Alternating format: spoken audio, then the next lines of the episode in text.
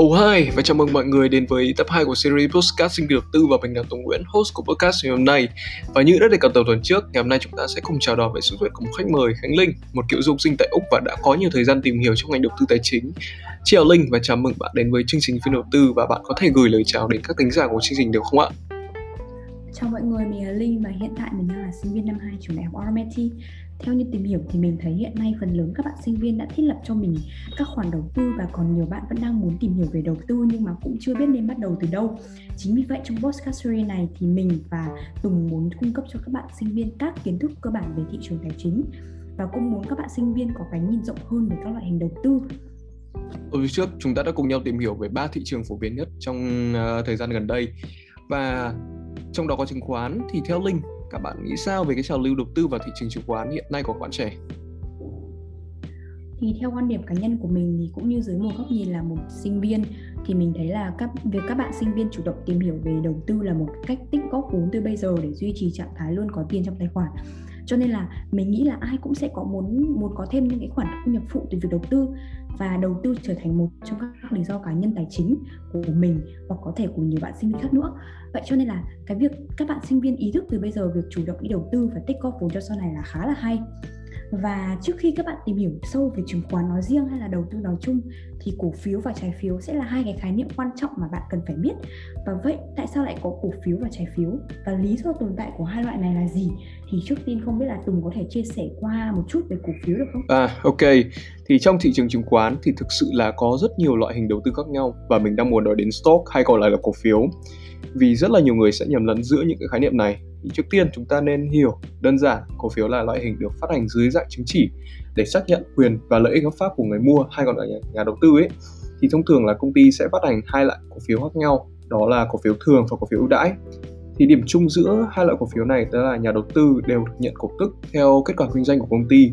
và những ai sở hữu cổ phiếu ưu đãi thì chắc chắn là sẽ được nhận cổ tức đầu tiên rồi. À thế bên cạnh cái việc đầu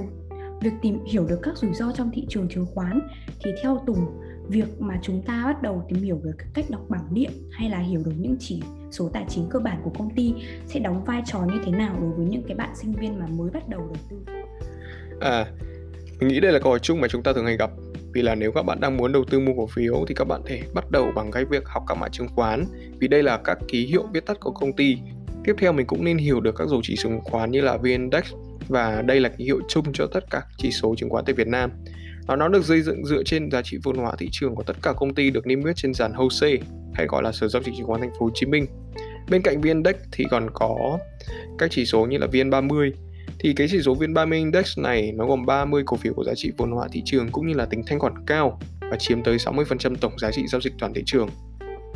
Bên cạnh đó thì mình cũng nên tìm hiểu về các ngành mà mình muốn đầu tư và công ty thuộc ngành đó. Thì sau khi các bạn hiểu được xu hướng thị trường trong ngành đó khoảng 1-2 năm đổ lại đây thì các bạn nên quan tâm đến các chỉ số tài chính của chính công ty trong vài quý vừa qua để nắm bắt được tình hình kinh doanh của công ty này. Và cuối cùng là cái việc đọc bảng điện, đây chính là cái việc chúng ta hiểu được các mức giá khác nhau trong một phiên giao dịch của một mã cổ phiếu như là giá trần hay là giá sàn. Thì đó là những cái gì cơ bản nhất chúng ta có thể hiểu được về cổ phiếu. Thì còn về trái phiếu thì Lick có thể chia về sẻ với các khán giả về loại hình đầu tư này không? À, về mặt trái về mặt lý thuyết thì trái phiếu là chứng chỉ ghi nhận nợ của tổ chức phát hành và quyền sở hữu đối với một phần vốn vay của chủ sở hữu. Thì mình hiểu đơn giản là doanh nghiệp sẽ đi vay tiền các bạn và trả lãi theo định kỳ hàng năm. Và chính vì đây là cái số tiền doanh nghiệp đi vay mượn của các bạn nên là cái lãi suất là khá ổn định hàng năm trong trường hợp công ty phá sản thì chủ công ty phải ưu tiên trả tiền cho chủ nợ trước đó chính là những những cái người mua trái phiếu sau đó rồi mới bắt đầu trả tiền cho những cái cổ đông là những người mua cổ phiếu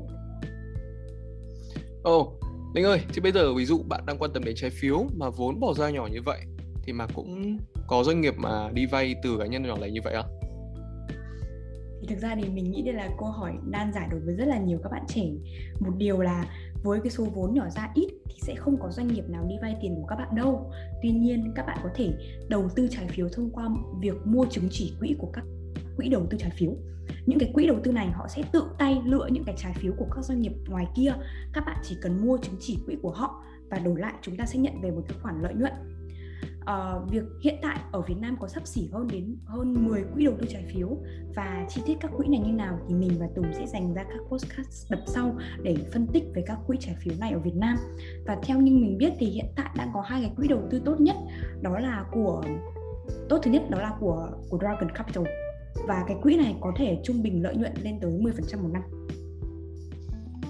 Và đối với các bạn sinh viên đi đầu tư thì chắc hẳn là chưa có nhiều kiến thức về thị trường và mọi người đang có một câu hỏi rất là chung là nên mua mã cổ phiếu nào thì Linh nghĩ sao? Ừ, cái việc lựa chọn cổ phiếu luôn là một cái thử thách thực sự khó khăn đối với các nhà đầu tư cá nhân khi mới tham gia thị trường chứng khoán không chỉ bởi hàng ngàn các cổ phiếu được niêm yết trên các sàn giao dịch, mà hơn nữa để lọc ra các cổ phiếu có tiềm năng tăng giá vượt trội thì còn phải đòi hỏi các nhà đầu tư phải trang bị các kiến thức cũng như là một số các kỹ năng nhất định thì cũng chính vì có quá nhiều cổ phiếu để chọn lựa nên hầu hết các nhà đầu tư khi mới tham gia thị trường sẽ chọn cái cách tiếp nhận các chỉ số chung như VN30, VN Index và nói cách khác, việc chọn ra để đầu tư các chỉ số chung sẽ dễ dàng hơn nhiều so với việc lựa chọn từng cổ phiếu cụ thể để đầu tư. Chính vì vậy mà có một cái cách đầu tư mà gần đây thì mình mới tìm hiểu cho những cái bạn mà có chút kiến thức về cổ phiếu và quỹ đầu tư đó là đầu tư về quỹ và quỹ ETF của các công ty quỹ đầu tư thế mình biết là cái quỹ ETF này thì hay gọi là quỹ hoán đổi danh mục. Và được thiết kế cho các nhà đầu tư cùng vào góp vốn. Thì đối với một nhà đầu tư trẻ thì theo linh liệu là ETF có phải một cách đầu tư khả dĩ đối với chúng ta hay không? Ừ, thì thực ra cái cách đầu tư vào quỹ ETF cũng hơi rủi ro một chút vì cái lợi nhuận nó không đảm bảo. Nhưng mà nếu mà đầu tư trong một thời gian dài thì lợi nhuận sẽ cao hơn cái lãi suất ngân hàng. Cái quỹ ETF thì về cơ bản là một cái quỹ bị động có giá mô phỏng theo một loại tài sản đảm bảo nhất định. Cái sản phẩm mô phỏng này được gọi là các chứng chỉ quỹ. Với cái tài sản đảm bảo thì có thể là các loại cổ phiếu này trái phiếu thông thường hoặc là các loại hàng hóa như là dầu thô vàng hay là lúa mì. Bây giờ ví dụ là giả sử ETF là một cái chiếc túi mà trong đó chứa được 30 mã cổ phiếu của phiên 30 với một số lượng nhất định và có tổng giá trị thị trường là 300 triệu đô la Mỹ. Sau đó chiếc túi ETF này sẽ được chia ra thành 3, 300 triệu phần bằng nhau và mỗi phần sẽ được gọi là một chứng chỉ quỹ và giá trị ban đầu tương ứng với mỗi chứng chỉ quỹ là một một đô la Mỹ các chứng chỉ quỹ này sẽ được niêm yết trên thị trường chứng khoán để các nhà đầu tư có thể mua và nắm giữ như một cái cổ phiếu thông thường. Oh, wow, thực sự là cái quỹ ETF này